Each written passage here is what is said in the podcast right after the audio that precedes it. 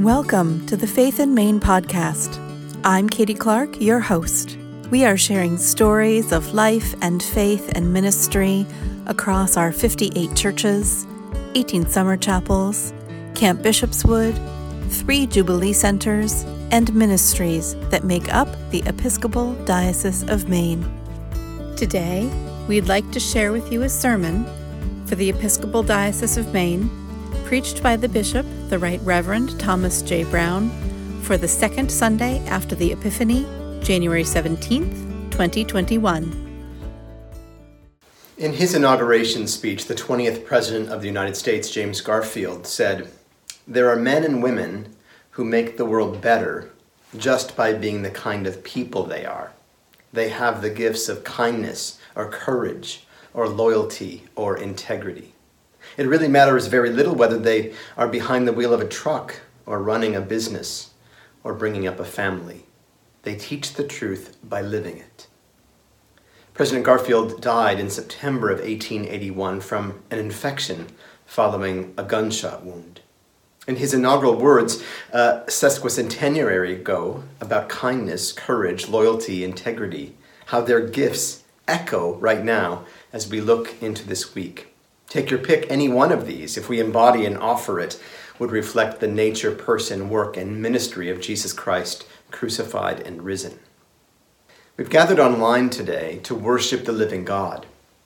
I'll be brutally frank. Worshipping God like this doesn't come easily for me. There are times when online worship feels like a meeting more than it does giving praise and glory to God. But like everything else that's new, I'm learning and adapting along with you. And if I desire to give thanks and glory to God, well, then the desire is transformed very often into reality. In our gathering online, we yearn to see and to experience the living God. We want something from this less than an hour to equip us for the next several days, to grasp onto hope, strengthen our resolve, soothe our wounds, and empower our witness. What Andre just read from the third chapter of 1 Samuel begins with this phrase Now the boy Samuel was ministering to the Lord under Eli. The word of the Lord was rare in those days, visions were not widespread. The word of the Lord was rare in those days, visions were not widespread. God's silence seemed unending. But the young Samuel had witnessed all sorts of brokenness, much of it right there in the temple. The temple. Immediately before this third chapter, we read about how Eli's sons took advantage of their positions. They ate the sacrifices that were meant for God. They forced themselves on women who came to the temple. They exploited whatever and whomever they chose. And even when Eli found out about it and tried to stop their abuses of the priestly office, his sons refused and showed no respect for their father's authority. This is the context out of which our story for today emerges. In short, Israel is in a state of spiritual desolation, religious and political corruption, and social upheaval. So, given all that, surely Samuel was at least a little aware of the exhausted and lifeless reality draped all around him, even strewn about in the temple.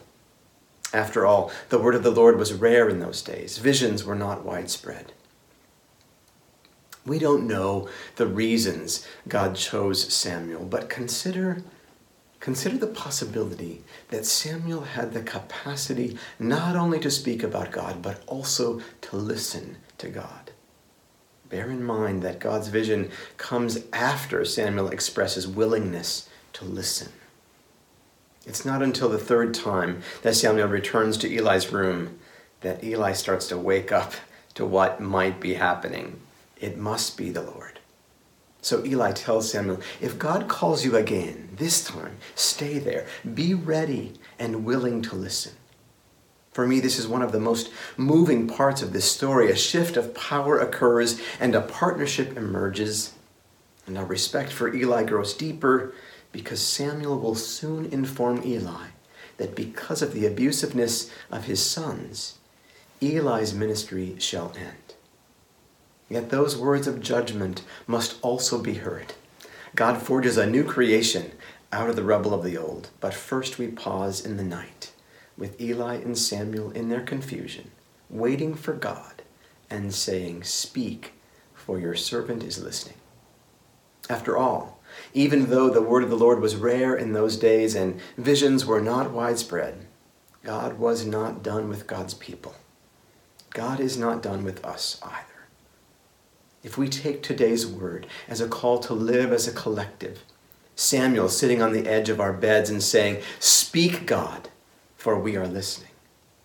We'll cultivate a spirit of expectant listening. Tomorrow, our nation will keep the tradition of remembering and honoring Martin Luther King Jr.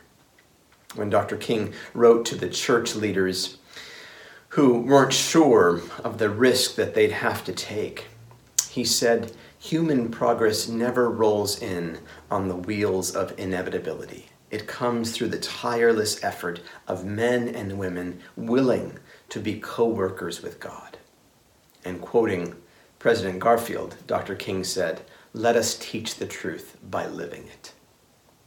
It's got to take shape and form somehow in each of us. Will you pray every hour that you're awake this week? Will you seek out the person whom you know holds a very different viewpoint from yours and listen for real?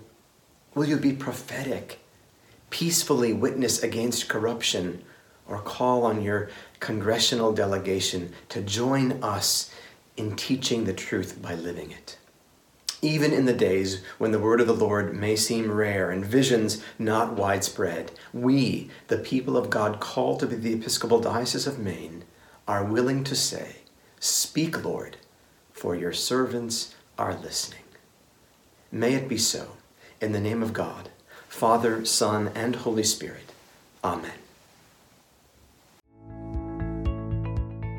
Thank you for listening to the Faith in Maine podcast, brought to you by the Episcopal Diocese of Maine.